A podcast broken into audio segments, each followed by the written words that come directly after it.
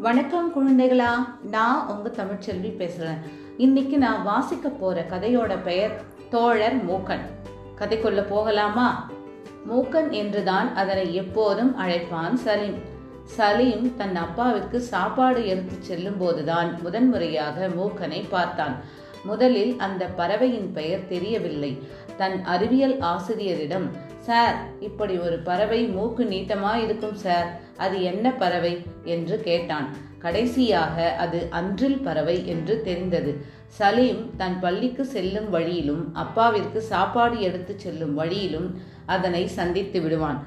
மூக்கன் என்ன சாப்பிடுவான்? என்று தெரியவில்லை. அது ஏரிக்கு அருகாமையில் வசிக்கின்றது என்று தெரியும்.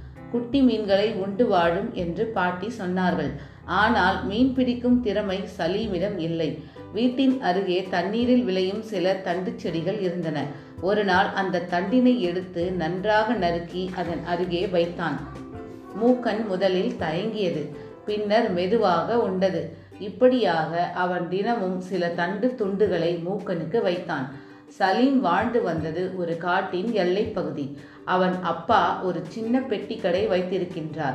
அதுவும் வனப்பகுதிக்குள் செல்லும் சோதனை சாவடிக்கு அருகில். வனத்திற்கு சென்றால் உள்ளே ஒரு சுற்றுலா மையம் உள்ளது.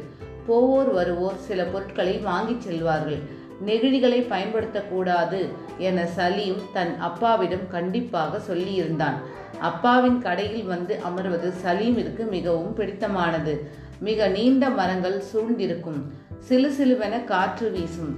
வீட்டில் இருந்து வேறு வேறு பாதை வழியாக அந்த சோதனை சாவடிக்கு செல்ல சலீமிற்கு மிகவும் பிடிக்கும். சோதனை சாவடியில் ஒரே ஒரு காப்பாளர் மட்டும்தான் இருப்பார். அவர் எந்த வண்டிகள் எப்போது உள்ளே செல்கின்றன?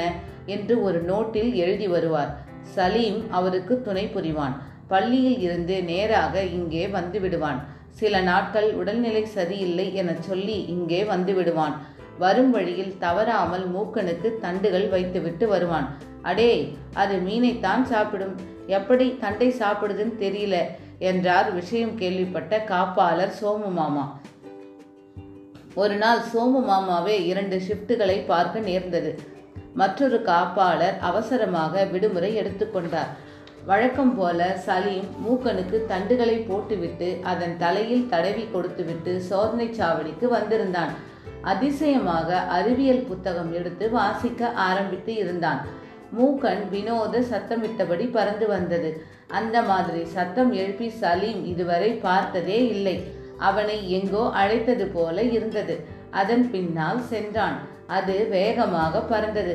காட்டின் ஒரு திருப்பத்தில் கார் ஒன்று நின்று கொண்டிருந்தது. அது சற்று முன்னர் சென்ற கார் தான் அந்த எண் கூட வித்தியாசமாக இருந்ததால் சலீமிற்கு நன்றாக நினைவில் இருந்தது. அதனை செலுத்திச் சென்றவர் மயக்க நிலையில் இருந்தார்.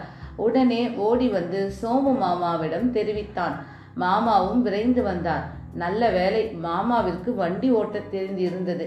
அவரை பின்னால் அமர்த்தி அருகே இருக்கும் மருத்துவமனைக்கு அழைத்துச் சென்றார். மாமா திரும்பி வரும் வரையில் சோதனை சாவடியை சலீமும் அவன் அப்பாவும் சலீமின் நண்பன் அன்றில் பறவையும் பாதுகாத்தார்கள். நல்ல வேலை ஒரு வண்டியும் வரவில்லை. இரண்டு நாள் கழித்து காப்பாற்றப்பட்ட பெரியவர் சலீம் வீட்டிற்கு வந்து நிறைய பழங்களையும் புத்தகங்களையும் கொடுத்தார். உனக்கு என்ன வேண்டும் கேள் என்றார். ஒரு தூண்டில் என்றான் சலீம். பின்குறிப்பு பறவைகளை நேசித்த சலீம் அலி நினைவாக இந்த கதை எழுதப்பட்டது. கதை நிறைவுற்றது.